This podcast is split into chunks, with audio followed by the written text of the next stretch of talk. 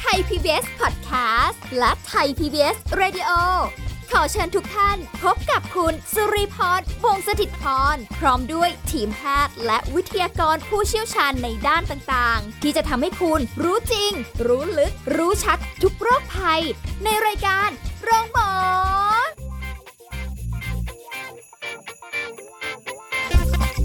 สวัสดีค่ะ คุณผู้ฟังค่ะ ขอต้อนรับเข้าสู่รายการโรงหมอค่ะ วันนี้สุริพรทำหน้าที่เช่นเคยนะคะ ติดตามสาระดีๆ กับการดูแลสุขภาพทุกรูปแบบเลยที่เรามีมาฝากกันนะคะวันนี้เราจะคุยกับดรนายแพทย์จตุพลคงถาวรสกุล แพทย์ผู้เชี่ยวชาญศูนย์กล้ามเนื้อกระดูกและข้อจากเพจดรหมอหมีสวัสดีค่ะ ครับ สวัสดีครับ อ่าวันนี้เรามาทำความรู้จักกับคำว่า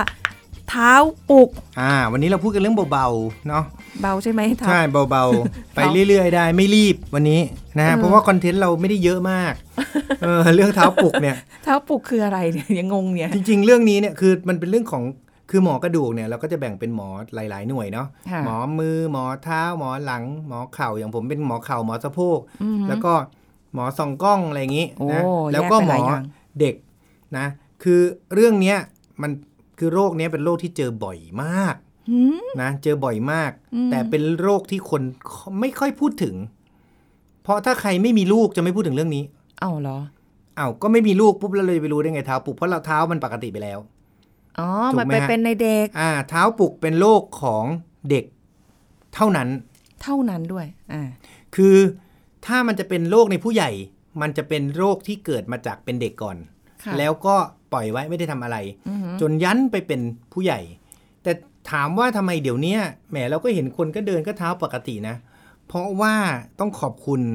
นะฮะท่านท่านหนึ่งเนี่ยเขาเรียกว่าพรเสตินะท่านหมอท่านเนี้ยนะ คือเขาค้นพบวิธีการในการรักษาโรคเนี้ยตั้งแต่ปี 1940 พอการรักษามันเนี่ย 98%ได้ผลดี อืม 98%เลยนะ ถ้าทำตามเทคนิคนี้นะ ค่ะ ก็จะทำให้โอกาสที่จะมีปัญหาในเท้า มีผิดรูปในอนาคตเนี่ย มันลดลงนะเพราะฉะนั้นวันเนี้ยเราก็จะมาทำความเข้าใจกันเรื่องของเท้าปลุกคืออะไร อ่า คือเท้าปลุกเนี่ยนะมันเป็นโรคที่มีความผิดปกติแต่กำเนิด คลอดออกมาปุ๊บ อืม นะอันนี้เป็นหนึ่งในเช็คลิสต์เลยนะฮะพอหมอเด็กเนี่ยที่เขาไปดูพอเวลาเด็กคลอดออกมาเนี่ย หมอเด็กเขาจะไปดูใช่ไหมแล้วก็จะเช็คลิสต์ว่าอ๋อหนึ่งสองสามสี่อ่ามือครบ เท้าครบอ่าเขาก็จะดูสองอันที่เป็นของกระดูกที่ชัดๆเลยนะ คือมีข้อสะโพกหลุดแต่กำเนิดไหม กับมีเท้าปลุกไหม ข้อสะโพกหลุดแต่กำเนิดมันถึงตอนช่วงดึง ะ อะไรอย่างงี้ พอ ไหม พอออกมาแล้วเนี่ยมาอุแวแล้วก็มานอน อ่า ใช่ป่ะพอดูดซักชั่นเอาน้ำออกเด็กร้องปุ๊บเนี่ยเขาก็จะเช็คเลย อ่าฟังปอดปอดดีไหม อืม ปอดดีไหมปุ๊บอ่าดูว่าสะโพกมันปกติไหมอ่าดูว่าเท้าปกติไหม อืม อ่าครบค่ะ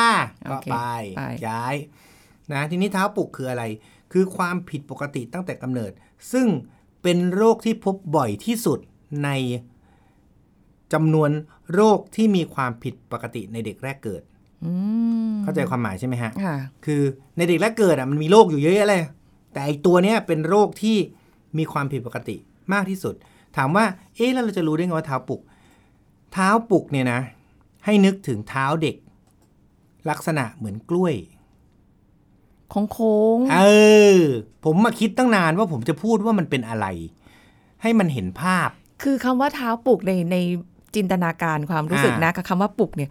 มัน ดูเป็ คือ ระ ปุกลุก เออ อ่าก ลมๆ ใช่ไหมคน แบบ จะคิดว่าปุกลุก นุ่ อั นๆอะไร นี้ก็ เงี้ย ไม่รู้เหมือนกันว่ามันมาจากไหนคำว่าเท้าปลุก ใคร แต่ นิ ว่ ยามคำนี้ อ่า ใช่ไหม อันเนี้ยไม่รู้เหมือนกันจริง เออ ๆ แต่ว่าในศัพท์ของทางการแพทย์เนี่ยเขาจะเรียกว่าเทลิปีอีคว i โนวาลัสซึ่ง 3 ชื่อเนี้ยสามสามองค์ประกอบเนี้ยที่เราพูดอ่ะมันเป็นศัพท์ที่มีความหมายนะฮะอ่าคือลักษณะของข้อเท้าคือมันมีความผิดปกติของ 4 จุด จุดที่ อืม 1 คือด้านหน้าของเท้า ด้านหน้าของเท้าคือ ส่วนฝ่าเท้าที่ต่อกับนิ้วเท้าอ่ะ ค่ะ มันจะมีการปกติมันต้องตรงใช่ไหม อ่าใช่ มันจะเอียงเข้าใน เริ่มดูเท้าตัวเองเลย อ่า มันจะเอียงเข้าใน เออฮะ นึกกล้วยออกไหมกล้วยเนี่ยมันจะมีโค้งสองโค้งคือโค้งบนกับโค้งล่าง อ่า ไอ้ตรงปลายเนี่ย ปลายเท้าแทนที่มันจะตรง มันจะโค้งเหมือนกล้วยเข้าไปอะ เหมือนบิดนิดนึงป่ะ อ่า มันจะบิด อ่า อืม นะฮะ ก็คือ มีเขาเรียกเมตาทาซัสแอคลตัสก็คือมีการเอียงเข้าใน อา ของกระดูกฝ่าเท้านะครับ ค่ะ นะต่อมาก็คือไอตัวข้อเท้า ไอตรงไอตรงกลางเท้าเนี่ยกลางเท้าเนี่ยมันจะมีการเอียงเข้าในอีกเหมือนกัน อืม เพราะฉะนั้นโค้งมันไม่ได้โค้งแค่ปลาย มันโค้งลงมาจนถึงกลางเลยเนื้ออกไหม ฮะ อ่า ทีนี้พอโค้งมาถึงกลางปุ๊บเนี่ยไอตรงเอ่อส้นเท้าเนี่ยก็ยังเอียงบิดเข้าในอีก อืออ ทั้ง โค้ หมดเนี่ยมันเอียงบิดเข้าในหมด โค้งไม่พอยัง โค้งและ อีก เอียงบิด เพราะฉะนั้น อืม มันจะเป็นลักษณะกล้วยที่แบบโค้งเลยอ่ะนะยังไม่พอนะฮะ ข้อเท้าเด็กจะไม่สามารถกระดกได้สุด คือมันจะมันจะเป็นเหมือนเอ่อข้อเท้ามันจะตกลง อืม นะฮะมันจะตกลงไม่ใช่โอเคนะ ค่ะ มันจะตกลงนะครับอ่าข้อเท้ามันจะตกลงแล้วมันจะบิดเอียงเข้าในเพราะฉะนั้น โอ้โห เอาง่ายๆ เพราะว่าอันเนี้ยมันเป็นรายการพอดแคสต์ ค่ะ คนก็จะงงเพราะนึกไม่ออก นึกภาพกล้วยไว้ ม อ่าถ้าเด็กออกมาปุ๊บแล้วเท้ามันเอียงแบบนั้นอ่ะ ค่ะ นั่นแหละ เป็น เท้าปลุก เป็นข้างเดียวหรือสองข้างได้ อ่านี่เดี๋ยวกำลังจะบอกนะฮะส่วนใหญ่เนี่ยคือส่วนใหญ่เนี่ยเป็นสองข้าง โอ้ย เป็นสองข้างเนี่ยนะ เป็นสองเท่าของเป็นข้างเดียว อืม เป็นเด็กผู้ชายเป็นสองเท่าของเด็กผู้หญิง ไม่ต้องโอ้โห พี่เป็นผู้หญิงพี่โชคดีแล้ว อ๋อเหรอ นะอ่าเพราะฉะนั้นจริงๆแล้วเนี่ยโรคเท้าปลุกเนี่ย ใครไม่ใช่พ่อใช่แม่ มักจะไม่ค่อยรู้จัก อืม แต่ต้องไม่ใช่พ่อใช่แม่ที่เอ่อคนที่เป็นโรคด้วยนะ เพราะถ้าเกิดเด็กออกมาปกติเขาก็จะไม่รู้จักอยู่ดีเท้าปลุกคืออะไร อ๋อ อ่า ก็พอเวลาไปตรวจกับหมอเด็ก ก็อาจจะมีคนพูดกันข้างนอกเออเนี่ยลูกฉันเป็นเท้าปลุกนู่นนี่อะไรยังไง เนี่ยต้องไปหาหมอกระดูกหรือยังไง อ่า วันเนี้ยทำไมถึงต้องพูดแหมผมอยากให้เอ่อเอ่อที่เราคุยกันอยู่เนี่ยนะ มันไปถึงแบบต่างจังหวัดเลย ค่ เพราะอะไรกรุงเทพหรือเมืองหลวงใหญ่ๆเนี่ยนะผมจะบอกให้ว่าในเมืองใหญ่ๆเนี่ย การแพทย์มันดี ค่ะ มันจะมีหมอเด็กมาคอยดูพอดูเสร็จปุ๊บส่งกระดูกทันที แต่มันจะมีเคสที่คลอดตามโรงพยาบาลเล็กๆ ซึ่งบางทีไม่มีหมอเด็ก ค่ะ นะฮะพอไม่มีหมอเด็กปุ๊บเนี่ยคลอดเสร็จปุ๊บเนี่ยต่างจังหวัดบ้านเราเนี่ยบางทีพยาบาลเป็นคนทำคลอดเองด้วยซ้ำ อืม ถูกไหมมันยัง ค่ะ มีฮะบ้านประเทศเรามันยังไม่ใช่แบบ โอ้โห การแพทย์ดีขนาดนั้น เพราะฉะนั้นบางทีเนี่ยเขาไม่ทราบว่าเนี่ยเด็กเป็นเท้าปลุก ค่ะ แล้วก็ไม่ได้ส่งอะไรก็เด็กก็กลับบ้านไปพอกลับบ้านไปเนี่ยคราวนี้มันจะเกิดปัญหานะพอเวลามารับวัคซงวัคซีนก็ยังเป็นพยาบาลต่ออีก ถูกไหมฮะ ไม่ใช่ ค่ะ บอกว่าพยาบาลไม่ดีนะ แต่บางทีพยาบาลที่เขารู้ก็มี แต่บางรายเนี่ยไม่รู้ขึ้นมาเนี่ย อืม ก็ไม่ได้ส่งให้เจอหมอกระดูก คราวนี้มันก็จะเป็นความผิดปกติต่อเนื่องในตอนโตได้เลย งั้นแสดงว่าคือถ้ารู้ว่าเป็นเท้าปลูก เห็นและมีมีความผิดปกติ ส่ง ใช่ คุณหมอก็ดูเสร็จปุ๊บเนี่ย โอกาสที่จะดีขึ้นเนี่ยมันมี 98เปอร์เซ็นต์ อ่าใช่ นะสำคัญ โอ้ นะ โห ทีนี้เอ่อสาเหตุอ่าเรามาดูเรื่องสาเหตุก่อน สาเหตุเนี่ยยังไม่ทราบสาเหตุหรอกนะคือบอกบอกเลยว่าโรคของกรรมพันธุ์ โรคที่เกิดตอนเด็กเนี่ย ส่วนใหญ่เลยอะยังไม่ทราบสาเหตุ ค่ะ เพราะอะไรรู้ไหมเพราะว่าการศึกษาเรื่องของ DNA ของเราอะมันยังไม่ได้แอดวานซ์ขนาดนั้น อืม คืออย่างที่เราบอกไงว่าในอนาคตเนี่ยนะฮะ ผมว่าอันใกล้นะ เพราะว่าทุกอย่างเทคโนโลยีมันไปเร็วอยู่แล้วอีกหน่อยเนี่ย เขาน่าจะมีการระบุ DNA ได้เลยว่า DNA แบบเนี้ยเดี๋ยวโตขึ้นจะเป็นอะไร ค่ะ เหมือนเห็นหน้าแล้วบอกเป็นดาวน์ซินโดรมเงี้ยอ่า อ่า หรือมีการวัดสกิลตั้งแต่ตอนเด็กอย่างเงี้ยคล้าย ๆ กันคืออีกหน่อยทุกอย่างที่อยู่ใน DNA มันจะระบุได้ว่าในอนาคตคนคนนี้เป็นยังไง มันก็จะเป็นมันจะเหมือนในสมัยก่อนมันมีหนังเรื่องหนึ่งอะนะที่คัดคนโดยการดูจาก DNA เลย ค่ะ ถ้า DNA ออกมาเป็นผิดปกติปุ๊บ ก็จะถูกตกไปอยู่ในอีกแคตตากรีหนึ่งเลย อ่า อาจจะไม่สามารถทำงานอะไรได้บางอย่าง ใช่ไหมฮะ ซึ่งอันนี้เนี่ยก็คือเป็นจากกรรมพันธุ์ เป็นจากสิ่งแวดล้อม สิ่งแวดล้อมอะไร ไอ้กรรมพันธุ์เนี่ยเราแก้ไม่ได้ ถูกไหมฮะ สิ่งแวดล้อมเนี่ยสำคัญเลยขอร้องเลยนะฮะ ขอร้อง ขอร้องยังไง แม่กินเหล้า แม่สูบบุหรี่ โอ้ย แม่เป็นเบาหวาน ค่ะ สามแม่เนี้ยนะโอกาสที่จะเกิด 24.4%เปอร์เซ็นต์ คือจริง ๆ พอรู้ว่าตั้งครรภ์หรือจริง ๆ ก็ไม่ควรเลยแหละสักอย่างเดียว อ่า นะ ก็คือ เออ ตั้งคันปุ๊บหยุดเลย อืม บางทีเราเห็นแม่ตั้งคันดูดบุหรี่เนี่ยโอ้โห ผมเห็นแล้วแม่มันไม่ไหวนะ ไม่ไหวจะเคลียร์ ค่ะ คือเพราะฉะนั้นอันนี้เนี่ยมันเอาง่ายๆก็คือ 25%คือหนึ่งในสี่นะ เนี่ยเห็นแม่สูบบุหรี่ปุ๊บหนึ่งในสี่เนี่ยลูกออกมาเป็นเท้าปลุกแล้ว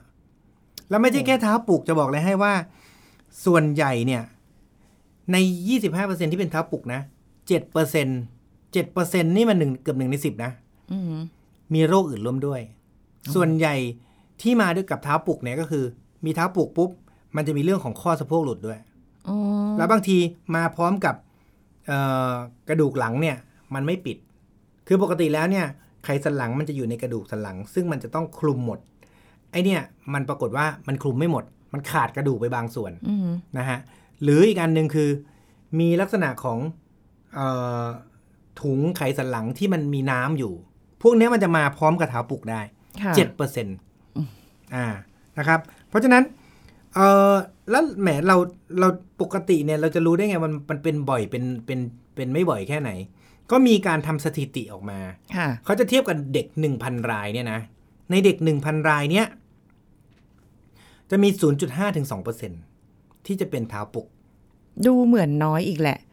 แต่ แต่ เย ก็ อะ มีไงแต่ก็มี เพราะว่าเด็กเกิดใหม่ในประเทศเราเนี่ย เป็นแสนนะจ๊ะ ถูกไหมฮะ อืมัน อ่าเป็นแสนนะต่อวันต่อเดือนเนี่ยเยอะนะ ค่ะ ไม่ได้ อ่า น้อย เพราะฉะนั้นแสนก็คูณเข้าไปร้อยคูณคูณร้อยเข้าไปจากพันเนี่ย ถูกไหมก็คือ 200 ลายต่อวัน อืม ถูกไหมถ้าเอาแสนคนนะ ค่ะ แล้วนี่ทั้งโลกนะ อืมไม่ใช่แค่ประเทศไทยใช่ไหมฮะ เออทำไมเราถึงไม่รู้จัก เออ แล้ ไม่ วมั ใช่ น สิไม่เคยได้ยินเรื่องเท้าปลุกเนาะ อ่แล้วมันมีปัญหาหลักเลยนะอีกอันหนึ่งคือ นอกจากไอสถิติสองลายในพันเนี่ย ในบางประเทศ เช่นที่ฮาวาย ปรากฏว่าเขามีสูงถึง8เปอร์เซ็นเออ8 6ถึง8ลาย ค่ะ ในพันนะ เฮ้ย ก็คือสูงเป็นสี่เท่าของชาวบ้านเขาอะ ค่ะ อ่า ซึ่งอันนี้ก็ไม่รู้ว่าทำไมเหมือนกัน อืม นะอย่างที่บอกไปแล้วคือ ผู้ชายเนี่ยเป็นสองเท่าของผู้หญิง ค่ะ แล้วก็เอ่อเป็นสองข้างเนี่ยพบบ่อยกว่าเป็นข้างเดียว ค่ะ นะครับ อ่าทีนี้แล้วมันเป็นจากอะไรนะหมอ ใช่ไหมคือเขาก็เลยไปทำการวิจัยกันนะเขาพบว่า ที่มันเอียงเป็นรูปกล้วยเนี่ย ก็เพราะว่าเนื้อเยื่อของเด็กนั้นๆ เนี่ย มันมีการหนาตัวขึ้น เนื้อเยื่อบริเวณข้อเนี่ยมันหนาตัวขึ้นเพราะมันหนาตัวขึ้นปุ๊บมันจะไปดึงรั้งให้สตรัคเจอร์หรือโครงสร้างของเด็กเนี่ยมันเอียงไปแบบนั้น อืม อ่าซึ่งอันนี้มันก็เหมือนไม่ได้เป็นเหตุผลอะไรหรอก แต่ว่า หลักๆจะบอกว่า ก็เป็นเพราะว่าเนื้อเยื่อมันหนาผิดปกติจึงไปดึง อ่าฮะ จึงนำมาสู่การรักษาไง ค่ะ อ่า ทีนี้ อ่า ประวัติส่วนใหญ่พอเวลาเราเจอเด็กที่เป็นเนี่ยนะฮะประวัติก็เดี๋ยวนี้เนี่ยปัจจุบันนะในบางโรงพยาบาลที่ใหญ่ๆเนี่ย สามารถที่จะดีเทคได้ตั้งแต่ในอัลตราซาวด์แล้ว อ๋อคืออัน พบได้แต่ในอั นา ลตราซาวด์แล้วเดี๋ยวนี้ เดี๋ยวนี้อันดาซาวด์แบบว่าล้ำล้ำๆมากอะ อ่า แบบ อัลตราซาวด์ปุ๊บรู้แล้ว เออ เฮ้ย คนนี้เป็นเท้าบุกเตรียมเลย เตรียมออกมาปุ๊บไปเจอหมอกระดูกเลย อืม เจอเร็วที่สุดดีที่สุด ค่ะ เพราะเขาใส่เฟือกกันตั้งแต่อาทิตย์ที่หนึ่งเลย เจอปุ๊บหนึ่งอาทิตย์ปุ๊บเราใส่เฟือกเลย ใส่เร็วที่สุดดีที่สุด โอกาสหายดีที่สุด ค่ะ นะครับ อ่า เพราะฉะนั้นอ่าแล้วก็เอ่อในกรณีเป็นข้างเดียวเมื่อกี้ถามใช่ไหมคือสองสองข้างเนี่ยเป็นมะเป็นเป็นสองเท่าของเป็นข้างเดียว อืมฮึ คนที่เป็นข้างเดียวเนี่ยพบว่า 80%นะ เป็นแค่โรคเดียว อ่า อ่า ความเสี่ยงกับ ความเสี่ยงโรคอื่นน้อย มน้อย คือถ้าออกมาแล้วเป็นเท้าปลุกข้างเนี่ยคือ เราจะงงเพราะอะไรรู้ป่ะพอเวลาออกมาเนี่ยนะ แม่พ่อแม่เนี่ยเห็นสองข้าง ใช่ป่ะ เราก็รู้สึกว่า เอ๊ะไอ้สองข้างนี่มันจะมันจะหนักกว่าแค่ไหน อะไรยังไงก็คือไอ้สองข้างเนี่ย มักจะพบโรคอื่นร่วมด้วย แต่ไอ้เป็นข้างเดียวเนี่ยสบายใจได้ เพราะมันมักจะมาตัวเดียว ค่ะ มาโรคเดียวไม่ได้มาโรคอื่นด้วย อืม ไม่ได้มาพร้อมพักพวก เออ อ่า เพราะฉะนั้นพวกนี้เนี่ยก็สบายใจหน่อย ก็คือแค่ใส่เฟือกเท้าเดียวสบายๆ แต่ว่าถ้าเป็นสองข้างก็ใส่เฟือกสองข้างนะ ค่ะ ครับเอ็กซเรย์จำเป็นไหมไม่เอ็กซเรย์เพราะเด็กกระดูกมันยังไม่เห็นเลยนะฮะออกมาเนี่ยยังเป็นกระดูกอ่อนเพราะฉะนั้นเอ็กซเรย์ไปไม่เห็นเลยเลย ค่ะ เว้นแต่ว่าจะเป็นตอนโต อืม นะครับ นี่การรักษาเนี่ยเอออย่างที่บอกไปแล้วนะฮะ เจอเร็วสุดดีที่สุด อย่างที่พูดถึงดรพรเซติเนี่ย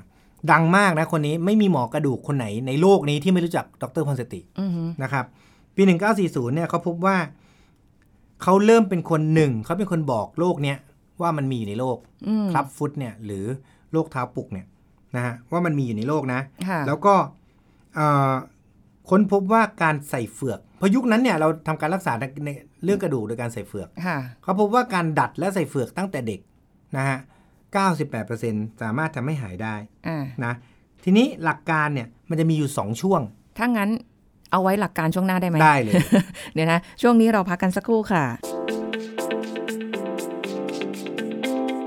พักกันสักครู่แล้วกลับมาฟังกันต่อค่ะ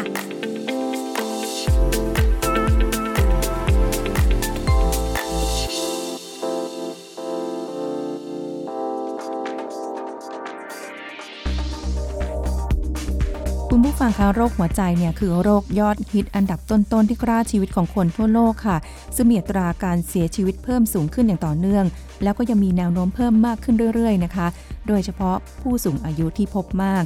ถึงแม้ว่าในอดีตโรคหัวใจจะเป็นโรคที่พบเจอได้บ่อยในผู้สูงอายุก็จริง แต่ปัจจุบันกลับพบว่า คนที่อายุยังน้อยหรือวัยรุ่น ก็มีความเสี่ยงเป็นโรคหัวใจได้มากเช่นกัน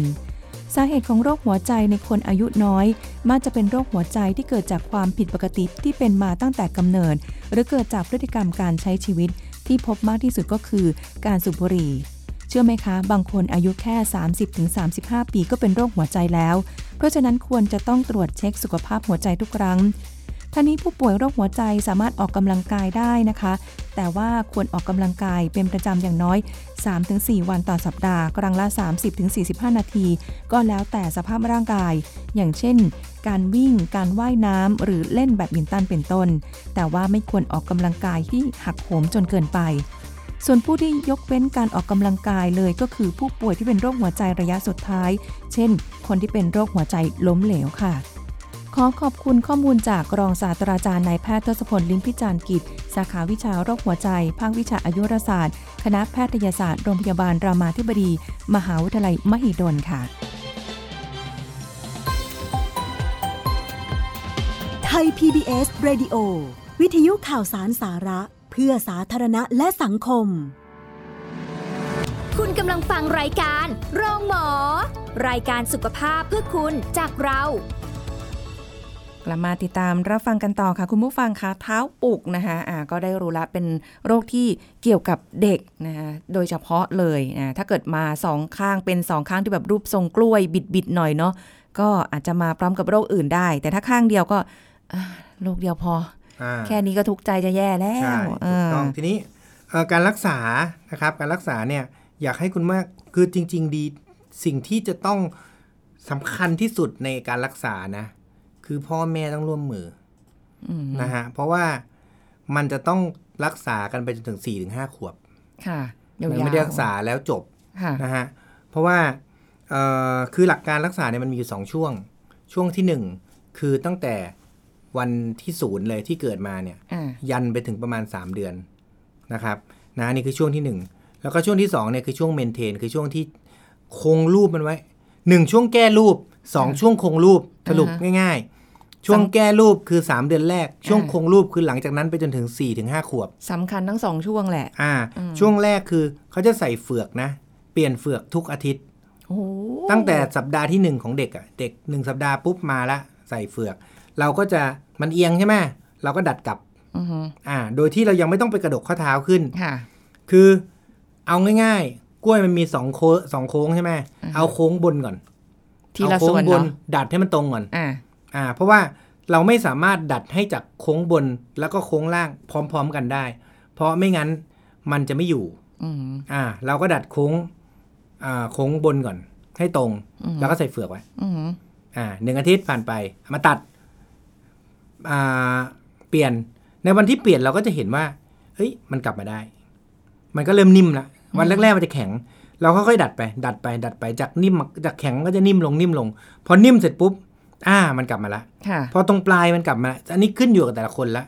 ว่ากล้วยนั้นน่ะ มันจะเป็นกล้วยเสริมใยเหล็ก หรือมันเป็นกล้วยนิ่ม อืม ถ้ามันเป็นกล้วยเสริมใยเหล็กก็ต้องดัดกันนานหน่อย ก็ต้องค่อยๆ เพราะเราจะไม่ฟอสเพราะอะไรรู้ไหมพอเราไปดัดหนักๆอ่ะเดี๋ยวข้อมันจะเจ๊ง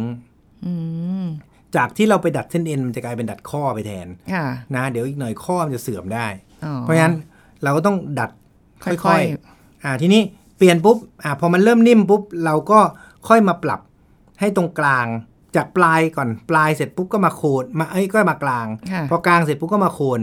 พอมันตรงทั้งเท้าปุ๊บเนี่ยก็เหลือกระดกข้อเท้านะกระดกข้อเท้าเราก็ค่อยมาดัดทีหลัง เพราะฉะนั้นอันเนี้ยก็ต้องใช้เป็นเฟือกที่หนึ่งสองสามสี่ห้าหกเจ็ดแปดส่วนใหญ่จะประมาณห้าถึงเก้าเฟือก อืม เก้าอาทิตย์ ค่ะ นะฮะก็คือประมาณสองเดือนนิด ค่ะ ๆอ่า ซึ่งบางส่วนใหญ่เนี่ยเราก็ต้องใส่ไปเรื่อยๆเลยจนถึงสามเดือน ค่ะ นะอันนี้คือช่วงแก้นะทีนี้พอสามเดือนเสร็จปุ๊บ แก้ได้ละนะฮะบางรายอาจจะต้องมีการผ่าตัดนะ การผ่าตัดคือยังไงเออบางรายเนี่ยมันกระดกไม่ขึ้นจริง ค่ะ ๆ พอกระดกไม่ขึ้นจริงๆปุ๊บเราต้องไปตัดเส้นเอ็นร้อยหวายแล้วยืดออก เด็กกันนะ อ่าคือแต่เราทำเราทำแบบไม่ต้องไอ้นี่เลยนะ ไม่ต้องไม่ต้องเปิดแผลเลยนะ เราทำที่ห้อง OPD เลยนะ อ๋อเหรอได้เลย อ่ะ ใช่ไหม พอเราใส่กำลังจะใส่เฟือกใช่ไหมฮะพอเราใส่เฟือกตรงด้านปลายเสร็จละเรากำลังจะใส่เฟือกตรงตรงข้อเท้า มันกระดกไม่ขึ้นใช่ไหมล่ะ อืม เราก็เอามีดเนี่ย กรีดจึ๊บแล้วก็ยกขึ้นเลย อ๋อ แค่ คือ นั้น ทัน เอง ทีเลย อ่าแล้วมันก็ แล้ว ยกขึ้น จะยก แล้วก็ ขึ้น ใส่เฟือก อ่า ไม่ต้องกลัวว่ามันจะมันจะมันจะมีปัญหา เพราะว่าเรากรีดเป็นบางส่วนพอมันยืดได้ปุ๊บเราก็จบละ อืม นะครับแต่บางรายก็อาจจะต้องเข้าไปผ่าตัดในห้องผ่าตัดนะ ถ้าเกิดว่าสมมุติว่าเป็นประมาณสัก 1-2 ปีแล้วเนี่ย แล้วยังไม่ดีขึ้นเนี่ย อืม เขาอาจจะต้องเข้าไปแล้วดมยาอะไรเรียบร้อยเปิดแผลแล้วก็ยืด โอ้ เส้นเอ็นออก ค่ะ ทำการผ่าตัดยืดเส้นเอ็น อืม นะครับนะทีนี้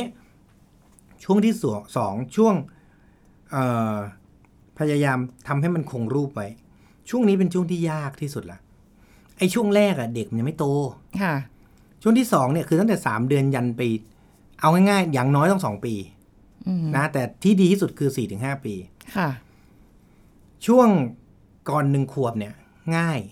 กว่า เพราะว่าพ่อแม่เป็นคนใส่รองเท้าเนี่ยถูกไหม ค่ะ พอพ่อแม่ใส่รองเท้าปุ๊บเนี่ย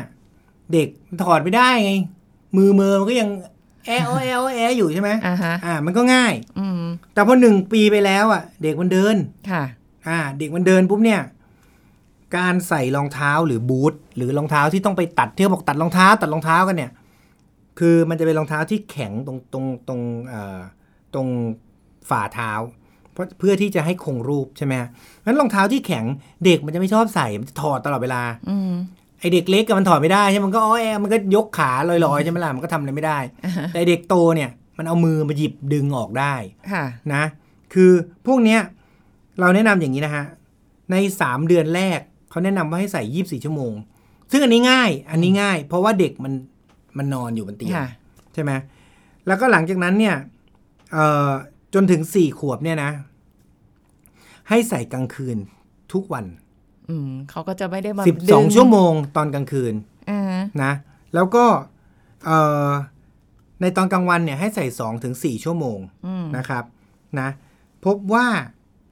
ถ้าเกิดใส่ได้แบบนี้เนี่ย 98%ดี แต่ถ้าเด็กไม่ใส่นะ 80%กลับมาเป็นใหม่ โอ้โหเยอะเหมือนกันนะ สูงไหม เกือบกลับ สู มาง ไหม เป็นเหมือนเดิมเอออ อ่ะ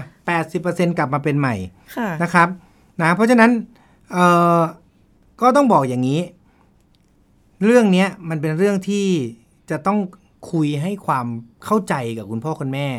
เป็นอย่างมาก พ่อแม่ต้องคอนเซิร์นพ่อแม่ต้องมีความมีความกังวลร่วมกับเรานะครับ ไม่อย่างนั้นเนี่ยคือปัญหาเนี่ยพอเวลาสมมติถ้ามันกลับมาเป็นซ้ำเนี่ย มันจะแข็งกว่าเดิมพอแข็งกว่าเดิมส่วนใหญ่ต้องเข้าไปผ่าละ ค่ะ แล้วมันจะมีการผ่าตัดที่พอเวลาสมมติ ถ้าเป็นมีปัญหาไปยันสี่ห้าขวบนะ มันต้องเข้าไปเปิดหลาย ๆ แผล แล้วก็เข้าไปตัดเส้นเอ็นนู่นนี่นั่นโยก อืม ย้ายเส้น วุ่น เอ็น วายอีก เสร็จปุ๊บก็ต้องไปเชื่อมข้อนะฮะนะต้องเชื่อมข้อหลาย ๆ ข้อเพื่อที่จะให้มันกลับมาตรง ค่ะ นึกออกไหมคือมันเป็นกล้วยใช่ไหมเราก็ต้องแงะมันแงะทุกข้ออะให้มันโล่งให้มันดัดกลับมาได้พอกลับมาได้ปุ๊บเรากลัวมันกลับมาใหม่ เราต้องเชื่อมเลยเอากระดูกยัดเข้าไปเลย อืม นะซึ่งอันนี้เนี่ยมันเป็นสิ่งที่เราไม่ต้องการทำ อ่า แผลก็เยอะ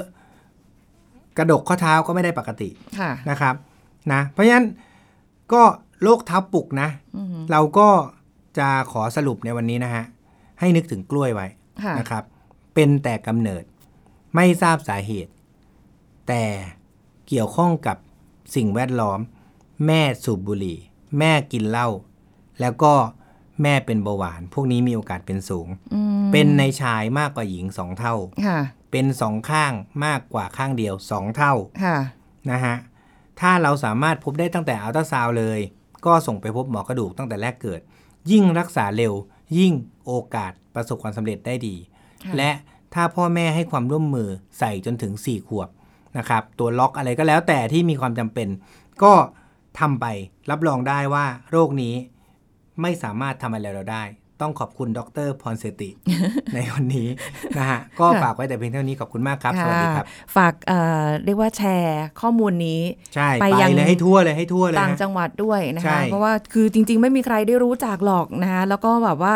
เฮ้ยมันมีด้วยเหรอเพราะว่าเวลาคลอดลูกออกมาเราก็มองดูว่าครบไหม อ่ สามสิบสองประการไหม ใช่ หรืออะไรเงี้ย แต่ไม่ได้ เรื่ ดู อง ผิดรูป อ่าใช่นะคะเพราะมันจะเป็นปัญหาสำหรับเด็กในอนาคตได้นะคะ ฝากไว้ด้วยค่ะ วันนี้ขอบคุณหมอหมีนะคะ ครับ สวัสดีค่ะ สวัสดีครับ เอาละค่ะ คุณผู้ฟังหมดเวลาแล้วนะคะ พบกันใหม่ครั้งหน้าค่ะ สวัสดีค่ะ แชร์ พูด บอกต่อ กับรายการโรงหมอได้ทุกช่องทางออนไลน์ เว็บไซต์ www.thaipbspodcast.com แอปพลิเคชัน Thai PBS Podcast Facebook Twitter Instagram Thai PBS Podcast และฟังได้มากขึ้นกับพอดแคสต์โรงหมอ ที่ Apple, Google, Spotify, SoundCloud และ Podbean ทุกเรื่องทุกโรค บอกรายการโรงหมอ